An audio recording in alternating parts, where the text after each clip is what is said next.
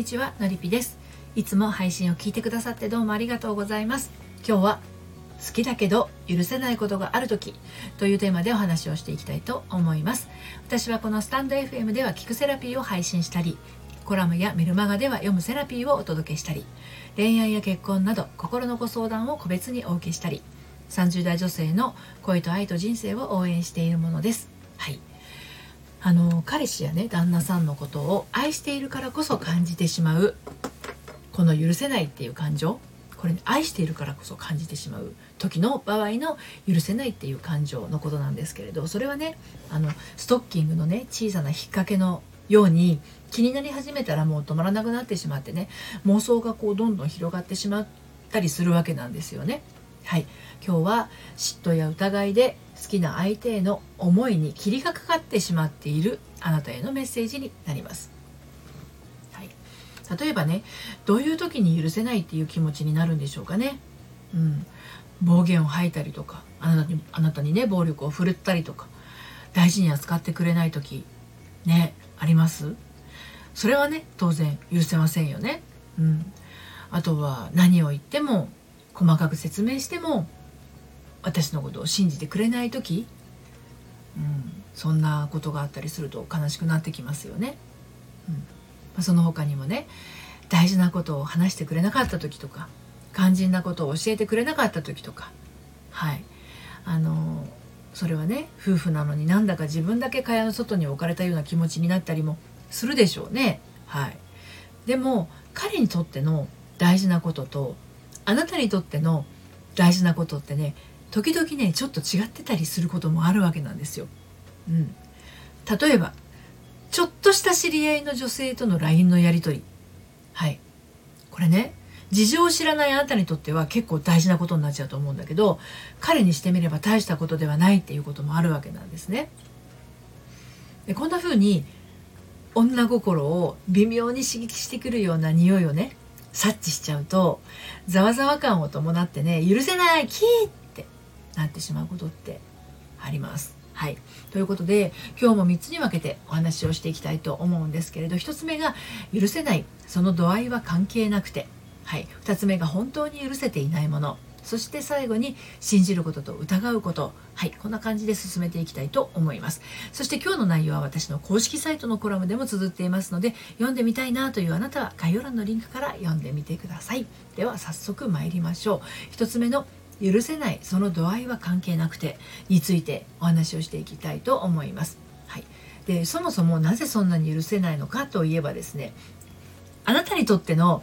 金禁止の金ですねを彼が犯してしまったっていうところなのかもしれないですよね。はい、ある相談サイトで見かけたご夫婦のですねあの奥様の方がですね旦那さんを許せなくなったのはこんな事情でした。はい、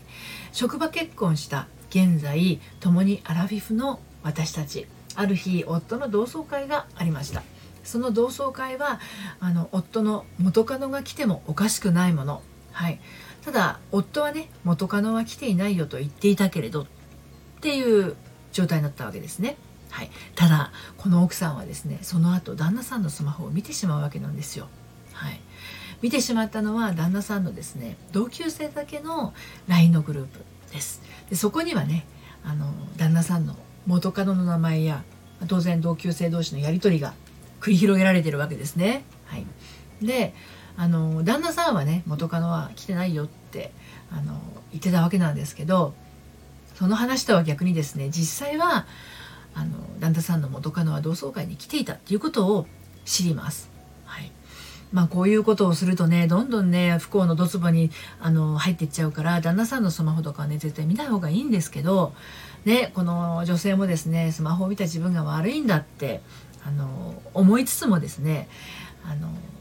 そう思分かっちゃいるんだけど元カノは来てないよって言ったあの言ってた旦那さんのことが許せないわけなんですね。で結果として奥様はね胸が苦しくなってしまってまあ苦しくなるっていうよりもどうにもね腹の虫が収まらなくて旦那さんに問いただすっていうね行動に出ちゃうわけなんですね。でもでもですよ旦那さんは知らなかったそんな LINE のやり取りを見ていなかったっていうわけなんですね。まああの同級生が何人であの LINE グループをねやってるか分かりませんけれどもう本当に5人超えるぐらいからですねやり取りが走っちゃうと全部追っかけるのって結構実際大変だったりするわけなんですよね。うん、でもそんなのは理由にならないって奥様は 思うんでしょうけれどもまああの奥様がねたまたま見てしまったその LINE グループはですねあの実は旦那さんがねあの年賀状に、まあ、家族写真使うご家庭も多いと思うんですけどその家族写真のね載った年賀状をですねその画像をね、まあ、スクショしたのかあの写真撮って送ったのか分かりませんけれどその同級生の LINE グループにね送ってたっていうことが分かってしまったわけなんですね奥さんに見てしまったわけです。はい、で住所とかあの家族写真なんで奥さんのお顔ですとかお子さんのお顔が出ているその年賀状のね写真が送られてしまったことでもうそれにもめちゃくちゃ腹が立ってるわけなんですね。でどういうことかっていうとまあそういう住所が分かったりとかね自分の顔が分かったりっていうこと自体がもう本当に子供の顔もそうですしあの奥さんとしてはですね何て言うのかな自信がないのももちろんあるんでしょうけどねまあ嫌だなって思っちゃったわけですよねそういうことをされて。うん、で旦那さん自身はあの家族を自慢したかったみんなに自慢したかったっていうこと？それから元カノのことはもう全然関係ないし気にしてないんだよっていうことをあの言いたくて。そして年賀状の画像だってね自分がその LINE グループのやり取りを全部把握していないように他の人だってそんな真剣に見ちゃいないだろうと。そういうあの考え方なわけなんですね。はい、まあまあこんな風にねこれ実際聞いてみてどうですか？聞いてくださってる方。旗から見るとねそれぐらいのことって思えても当事者にとってはね切実なことなんですよね。もう本当に日常生活手につかないぐらい腹が立ったりとか悲しんだりしちゃうわけなんですね。うん、でもねどうしてこんなに自分を追い込んでしまうほど許せない感情にとらわれちゃうんでしょうかね。はい。ということで2つ目の本当に許せていないものについてお話をしていきますけれどこれはね他でもない自分なんですよ。うん。でこの奥さんだってねこんなことで旦那さんが呆れるほど怒りまくるのだってね本当はしたくないわけなんです。もっと堂々とこういうことだってね笑って過ごせる自分でありたいわけですよ。うん、小さなことにこだわらないで穏やかに過ごしていきたいわけなんです。でもねそんな風に思ってしまう裏側にはですねそうなってしまう理由があるんですね。この女性はねあの分かってました。なぜかっていうとあの自分だったらね気になっている人の奥さんや子供の写真がこう家族写真としてねあの LINE グループに上げられたら大きくして顔を見るだろうと見ちゃうってこの奥さんは見ちゃうんだそうです。うんはい、でもともとねこの奥様はですね旦那さんのその元カノさんのねその影をね気にしながら結婚生活を送っていたわけですよ。うん、でそのことはあの旦那さんもね分かってたはずなのにどうしてこういうことするんだろうって彼女は嘆くわけなんですね。うん。だけど、まあ、このご主人様はですね奥さんが思うほど元カノさんを引きずってるわけでもですね今も好きでいるわけでもないわけなんですね。愛する奥さんや子供だからこそみんなに自慢したくて年賀状の画像をね同級生の LINE グループにアップしたわけだしあの元カノが同窓会に来るから同窓会に参加するわけでもないわけですよね。だからもうその存在すら気にならないレベルなわけなんですよね。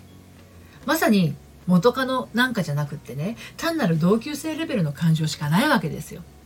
ところが奥さんは気持ちが消化しないんですね。だからもうこうなってくると存在しない亡霊に縛られているかのような状態なわけですよね。例えば今も彼は元カノをどこかで思ってるんじゃないかなとか同窓会でやっぱり元カノが好きってなっちゃったらどうしようとか。私は元カノに負けるかもしれない。私なんて綺麗でも可愛くもない。みたいなね。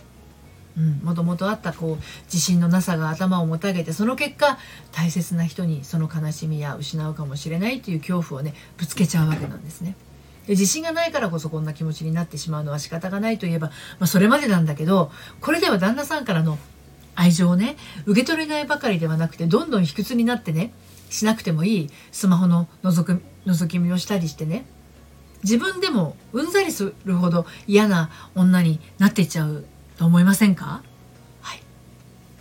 で最後に信じることと疑うことについてお話をして締めくくっていきますけれどもあのー、これはねどちらも時に愛の上に成り立つもののように私思えるわけなんですよ。愛しているから信じてる愛しているから疑ってしまう。でこれ一見辻褄が合うようなセリフだけど愛してるから信じるっていうのも愛しているから疑ってしまうというのもちょっとね濁りがかかっているように感じるんですね私。うん愛している人はあえて相手を信じているって言うまでもなく信頼してるんですよバカみたいに疑うことを知りません。当然のように信じているので信じてるなんて言葉すら出てこないです。空気が当たり前のようにあれば空気があるなんて言いませんよね。家の中どこにでも空気が満ちているわけですからね。同じように信頼が当たり前であれば信じてるなんてあえて言わないわけですよ。家の中どこにでも信頼関係が満ちているわけですからね。また愛してるから疑ってしまうっていうのはこれ見捨てられ不安っていうものから来ていることが多いですね愛はやがて消えるものとか私は愛される存在ではないとどこかで確証を持ってしまってる本当じゃないのに確証を持ってしまってるっていう可能性が非常に高いですね。あなたが彼を選んで一緒にいること彼があなたを選んで一緒にいることこれは奇跡的な出会いだったかもしれないけど今一緒にいて愛の循環が起きている毎日はもう2人には当たり前の事実なんですよね。ここにはもう誰も入る余裕もない隙もないっていう状態なはずなんですね。でも疑いの気持ちを持って暮らす家庭には誰かが入り込む隙だらけなんです。でこの隙を作っているのは疑っているあなた自身であるということにいち早く気づいてください愛されている確信が持てなくなると人間不安になるって言いますけどいつもお話ししている通り誰かが愛してくれるかどうかよりもねいかにダメな自分をダメであっても自分が愛しているかどうかなんですね。自分で自分を愛せていない人は誰かから愛されることを信じることができません。まずは自分を愛しましょう。自信がなくてもいいからダメな自分を愛しましょう。